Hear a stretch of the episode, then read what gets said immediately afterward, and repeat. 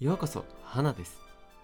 豆腐メンタルだし繊細ですぐ傷つくし毎日生きていて物事を前向きに捉えられることが少ないんです。そう思ってしまいますよね。わかります。僕ももともとうつ病で克服してきたわけなんですが今でもたまに予想外の出来事や想定外なことがやってきたらえどうしようと焦ってネガティブな気持ちになっちゃうことはあります。というわけで早速今回の本題に入りますが豆腐メンタルな人メンタルが弱い繊細な人には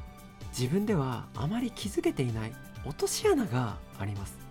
これは人によっては耐えられないショッキングな事実でもあるのでもし今気持ち的に余裕がないですという方は一度ストップしてまた余裕ができた時に聞いてください。だけどこの事実を知って上手に付き合えるようになることであなたが今まで限界に感じていた自分のハートの強さメンタルの安定感というものが上がるのは間違いないです。それではいきますよ。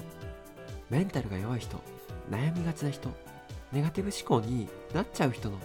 決定的な落とし穴盲点は悩みたいネガティブでいたい自分がいるということです。耳を塞ぎたくなる話ですが実際に私たちは深層心理で自分を弱く見ようとする気持ちがあるんです。どうしてかというと私たちは生まれた時最初は赤ちゃんでそれから1歳2歳3歳と成長していくわけですがそんな幼児の時大きく言うとまだ成長過程な子供の時に一人で誰の協力も得られない状況では生きていけないわけです。それは成長過程だし大人じゃないから当たり前なんですがだから私たちは自分を弱く見せることで自分の弱さに周りの人に気づいてもらうことでよりサポートや協力を得られるようにアピールする傾向があるんですね。これはまだまだ子供で成長過程の時期は全然いいんですがこの心の奥深く潜在意識の特性が大人になってもどこか残っているんですね。だからこそ何か問題が起きた時や自信がない時不安な時弱い自分が出てきてその弱い自分で心がいっぱいになって余裕がなくなってしまうんです。まとめると私たちには自分を弱く捉えることで周りから助けてもらおうとする深層心理が備わっていること。そしてそのことで自立心を育んでいくこと。つまりメンタルの成長よりも人からのサポートを先に求めてしまう傾向があるということです。いやだからといって別に人から助けてもらってはダメだということでは全くありません。むしろ余裕がなくなればなくなるほどに人からのサポートを受けることが必要だと僕自身も思っています。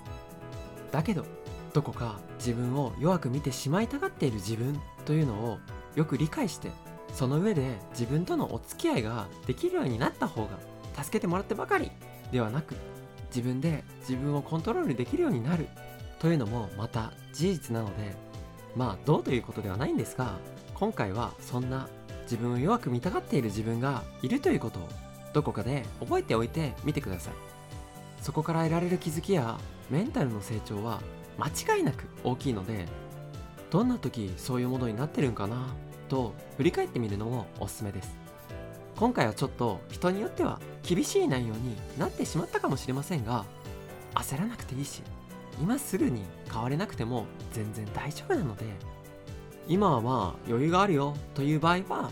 是非参考にしてみてくださいね。というわけで今回も最後まで聞いてくださりありがとうございました。